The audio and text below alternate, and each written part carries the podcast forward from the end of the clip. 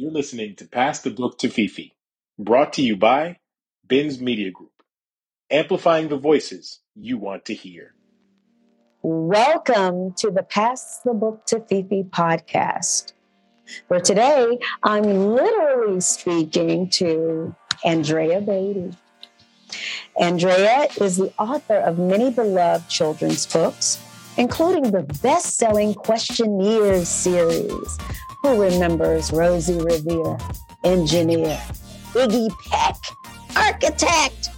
Oh, so many favorites. Attack of the Fluffy Bunnies, Happy Birthday, Madame Chapeau, and One Girl.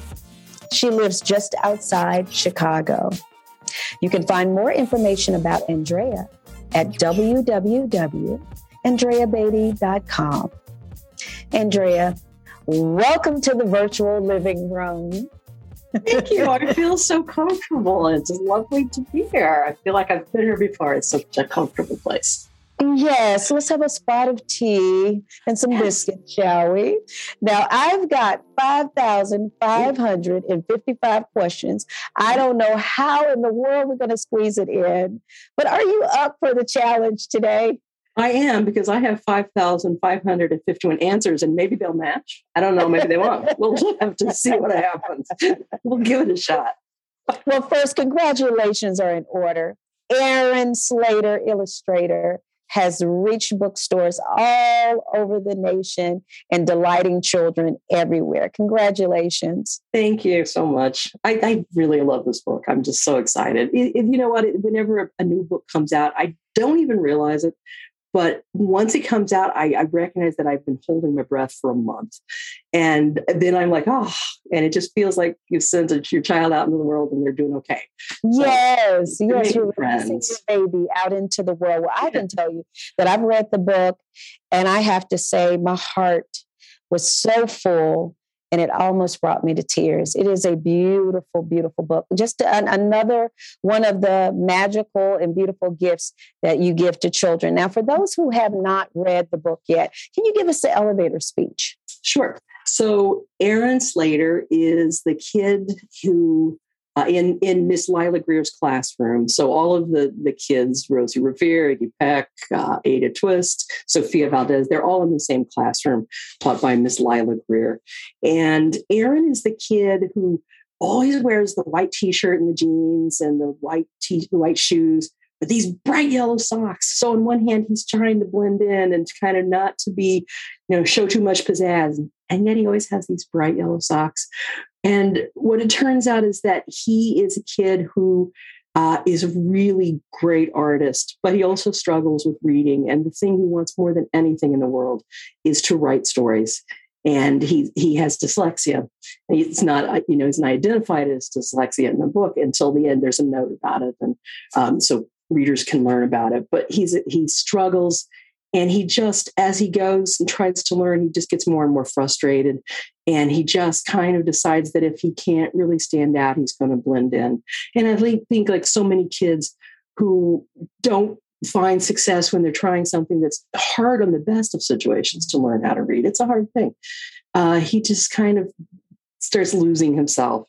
But then uh, art is his way into it's his tool it's his way to to share his voice with the world. And when that happens he recognizes that he does have things to say and he has this incredible beauty and and that starts to come back out of him. So that's a very long elevator pitch. It was a tall building we were in i think. Uh, that's okay we enjoyed the ride. Every floor was magnificent. Well andrea i have to say there's something magical truly magical about every picture book you write in the oh. Questioneer oh. series. There's a humanness in each story. The characters are not perfect, yet they find their own way to demonstrate what it means to be both unique and brilliant in your own special way and that it is okay. Now, is is this the intention behind these stories? You know, it's not. Um, I first off, I think that kids, whenever you write a book setting out to have some sort of moral or some sort of big here kids here's your life lesson that's that's medicinal and kids will smell that a mile away so there's that loses its authenticity and that's not really what I do. I do kind of accidentally end up there. I, I always as shocked as anyone when I get to the book and go, oh, well, that wrapped up neatly with a lovely world there.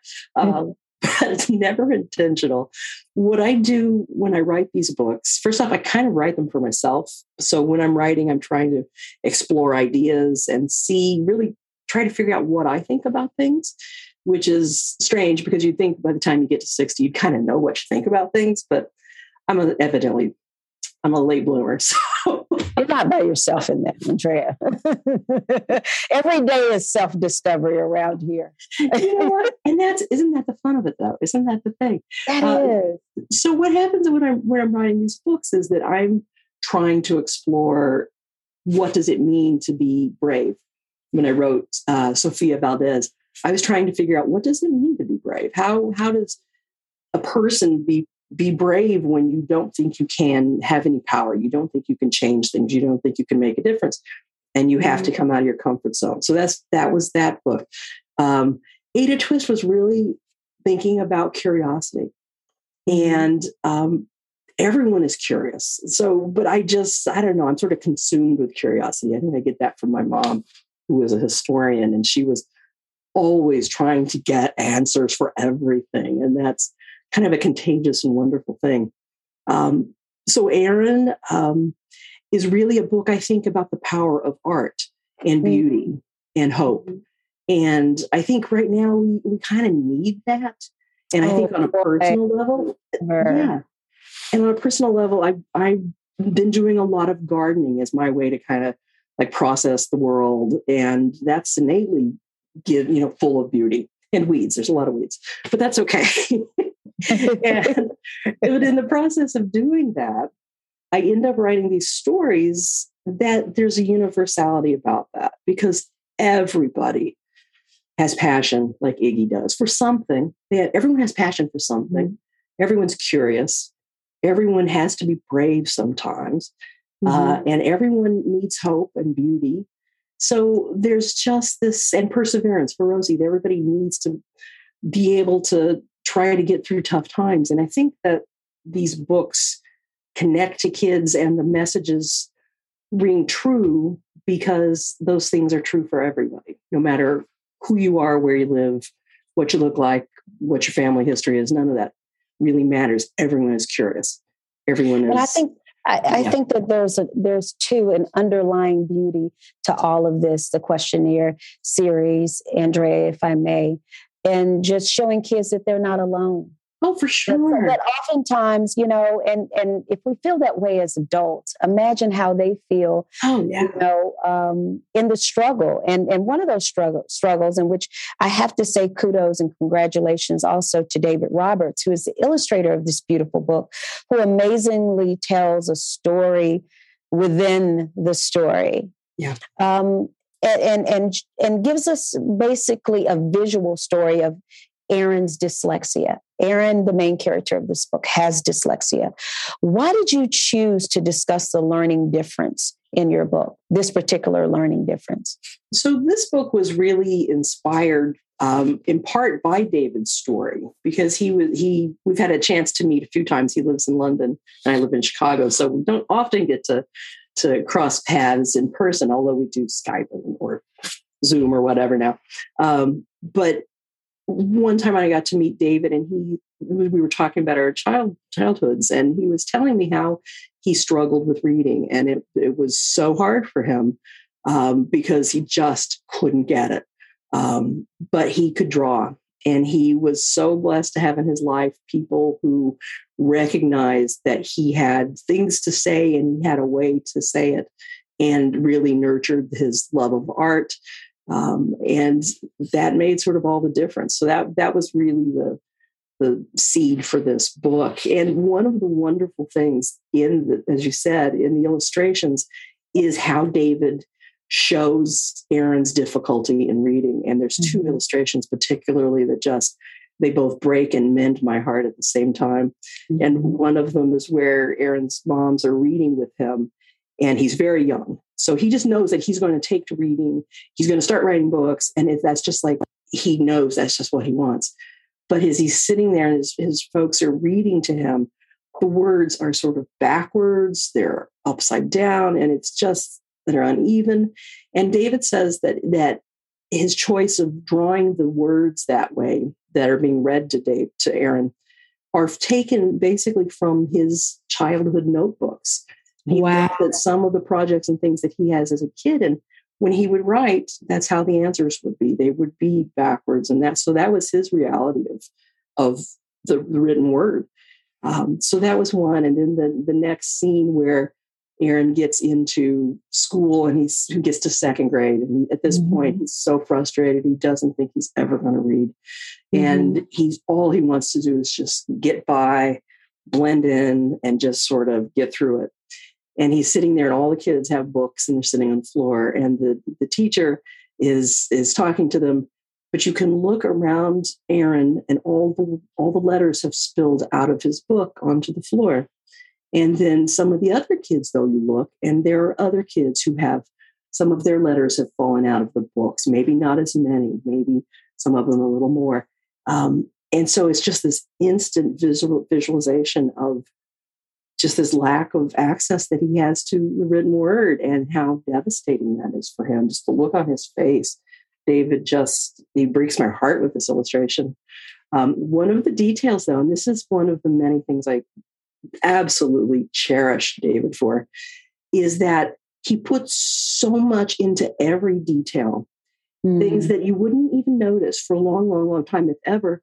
And in that illustration, there's one of the kids, the little redheaded boy, also has um, you know things around the floor where his pages spilled images. But I didn't know it at first, but they're all numbers. And so that little boy has dyscalculia. So he oh, his wow. brain has trouble processing numbers. And I would never have noticed that if David hadn't said I'd noticed that kid had you know things out of his book, but that kind of level where there are just layer upon layer of thought and um, really caring detail that he puts into those illustrations. It's just everything. I love it. I love it. Well, Andrea, we're going to take a break sure. uh, right now. And when we come back, going to talk about the special author's note that you have in the book uh, to the readers.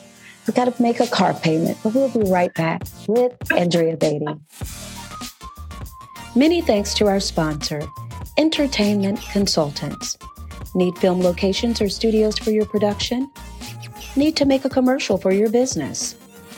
Contact them at 678 685 1811 Again, 678 685 1811. You can also follow them on Instagram at Film Local GA. Again, Film Local GA.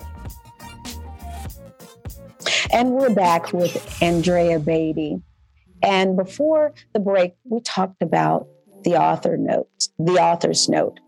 I love what you said, Andrea, Aaron's dyslexia informs who he is, but it does not define who he is.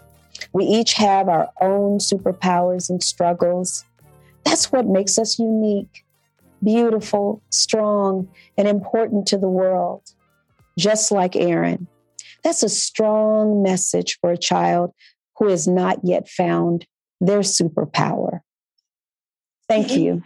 Oh, thank you. It is. Um, but it's really important. I mean, kids don't have the life experience to recognize that any anything that gets in their way is not the end of it. They they only know what they've experienced so far. So when they struggle with reading and they see their peers sort of breezing through it, even though they may also have their own struggles, they don't they can't say, oh, but I have these other things I can do. And also I can find a way to get through this and people will help me. They don't they don't see that. Everything everything a kid experiences is the first time they experience that. Mm-hmm. And it's a complete and total experience. They just don't have the bandwidth to recognize that.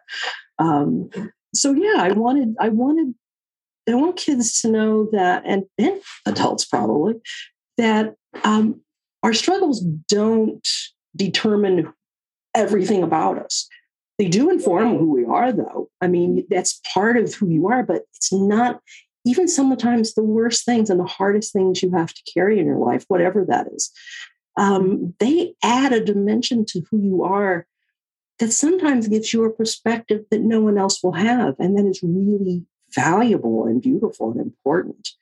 So I hope that I hope the kids can be a little easier on themselves and also come to accept, okay, well, this is this is how my brain works. Okay, got it. Now let's figure out what to do with that and, and be able to move on and to to and, and maybe also through that note and just through the whole idea of the book, maybe other people will also recognize, oh yeah, so Tommy here struggles with that, but yeah, that's just one thing about him. He also, you know, is really fast running. Nobody throws a stick better than he does whatever the skills. Right. You can tell I'm old. The skills that I hold high, I can throw a stick. Right. Quite all right. It's the little things, Andrea. But it, there's also a message here, I believe, for parents and educators as well, um, in demonstrating all the other beautiful things that are that that make us who we are, right? Yeah. And then learning those little discoveries every day. That uh, just like David and Aaron, that I can draw. There's something else that I can do. I have a superpower. And I think that kids are going to be about their business and finding out what their real superpower is, right? And I also want to I want to note that there's another beautiful gift wrapped in this book, the typeface. Yeah. Could you talk about the font in the book? So the the um since Aaron Slater struggles with dyslexia, we wanted to have the book typeset in a in a font that is easier for folks who have dyslexia. And the the font is called Dyslexie. I think there are probably several that are that can help with this. But somehow the shape of the letters, maybe they're a little more weighted towards the bottom. Somehow that visually can help a dyslexic brain recognize the letters more easily. And so it's less difficult for a dyslexic person to read. So that I was really just, I love my publisher, Abrams Books for Young Readers, for so many reasons, but just the the beauty and kindness and love they bring to all of these books and to their readers. And that's evident just through the quality of the books. I mean, I don't think anyone makes more beautiful books than Abrams, but that this kind of of decision to yeah let's absolutely do this in a dyslexic friendly font. Absolutely. I mean they were so on board with that. And um, i mean there's so many layers. There's so many layers the intentionality and the meaningfulness that went into making this beautiful book. You know i can't imagine all the hands and you know, and ideas and opinions. And but um, it's a beautiful gift. It is absolutely beautiful, and I can't wait for all of our listeners to um, to have the book and read the book over and over again. Um, we're talking about Aaron, and we're you know talking about the characters and all these beautiful characters that you introduce and you present to children all over the world. Does it matter to you as an author how or if students are able to see themselves in the books you write? Oh, yeah. I think it's incredibly important. It's so empowering. Um, first off, it makes the message of the book, if there is one, or just that experience so personal for the kid. Oh, this book is for me. Uh, that's absolutely crucial. And there's so many, so many kids who've never seen themselves for whatever whatever reason maybe for their family structure or the color of their skin or where they're from or whatever they never see that. And so they feel like oh that book is not for me. Books yeah that's for other people. That's for people who look like this or come from that background or whatever the case may be. I do think it's one of the wonderful things. So, so first off yes every kid needs to see themselves in a book because mm-hmm. that empowers them immediately to know books are for me. This is it that's really important. But it also means that for other people to see a kid of whatever variety, they go, oh, so for instance, like Ada Twist. So people look at, at Ada Twist and go, oh, yeah, black girls can be scientists. Okay. Mm-hmm. Done again. Got it. Move on. Um, Rosie, you know, girls can be engineers. I actually have people who write letters from their, their sons saying, can boys be engineers? Probably. I don't know. Sounds sounds a little iffy and weird, but sure, we'll try it. I'm sure. Uh, right. Well, speaking of Ada, um, I noticed Ada didn't speak until she was about three three years old, but she displayed growth in other areas. Was there a message for parents there, or maybe those parents who might question their child's development?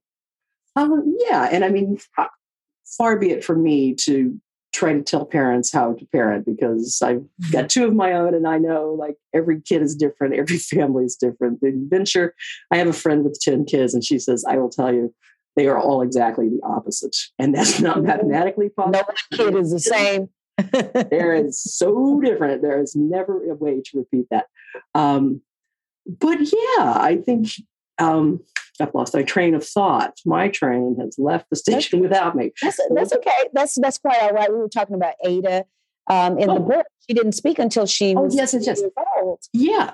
Um, well, I think what happens sometimes there are kids who just they've got so much going on, and they don't feel the need to talk yet. And and Ada is one of those kids, and you can tell developmentally that she has a lot going on mm-hmm. by the clues that are in the illustrations.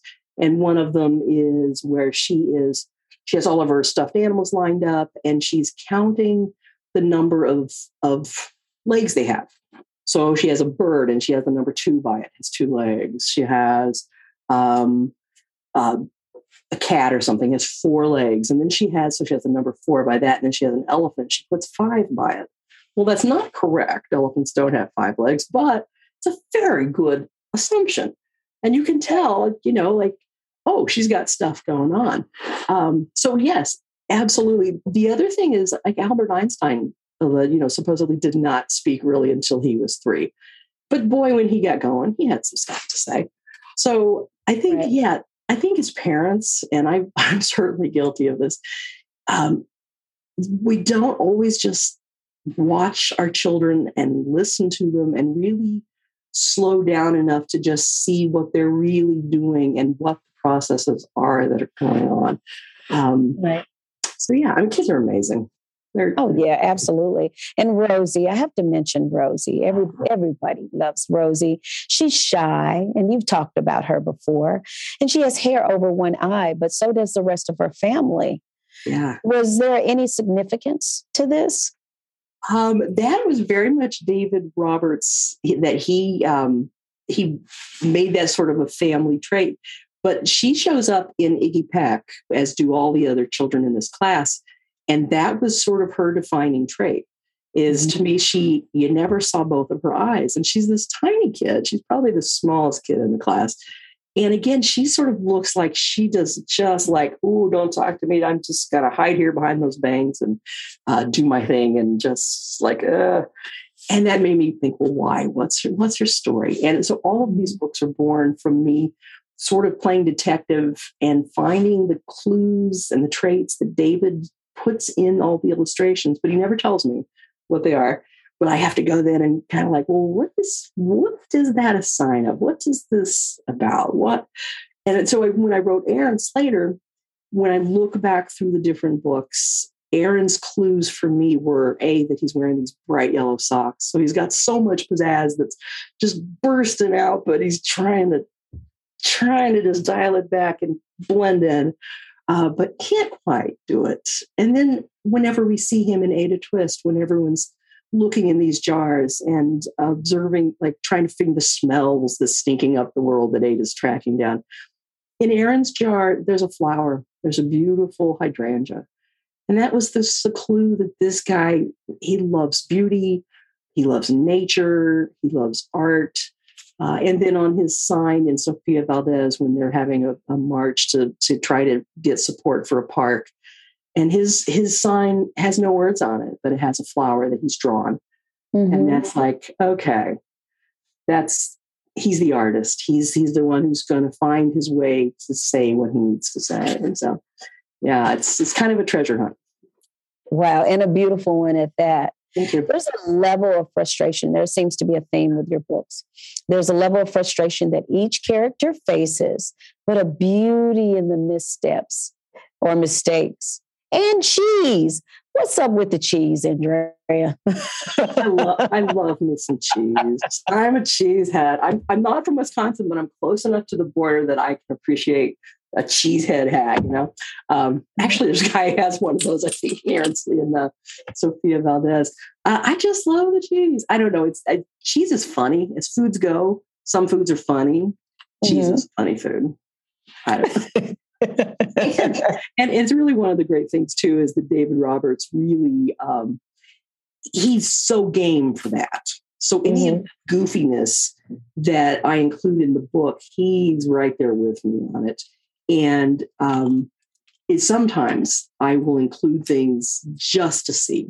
Like in Sofia Valdez, the departments of the town, you know, there's the Department of Duck, Department of Cheese, Department of Cheese, the, you know, the, yes, Department of Fun or whatever. I put that stuff in there mostly just to see what David will do, and it, it always cracks well, me. Well, you guys tag team well. You you guys tag team well. That's exactly the term for it. Thank you. Do you think this series gives kids a real answer to that age old question? What do you want to be when you grow up? Oh, um, I kind of hope not, because I kind of hate that question. Is that strange for the person who has so many books about careers? Because they're not really about careers, I guess. Um, mm-hmm. I want kids to just recognize the traits that they have that are so important and let those inform who they are. So, for instance, passion, curiosity, and um, all of all of those traits, perseverance. And I, I do think actually that's why the books really connect with kids because every kid is curious, like Ada is. Every mm-hmm. kid has struggled and been frustrated, like Rosie, but still had to kind of give up or work through it. Um, and it's it's really one of the the strange but lovely things that uh, has really made me happy is when parents tell me about their kid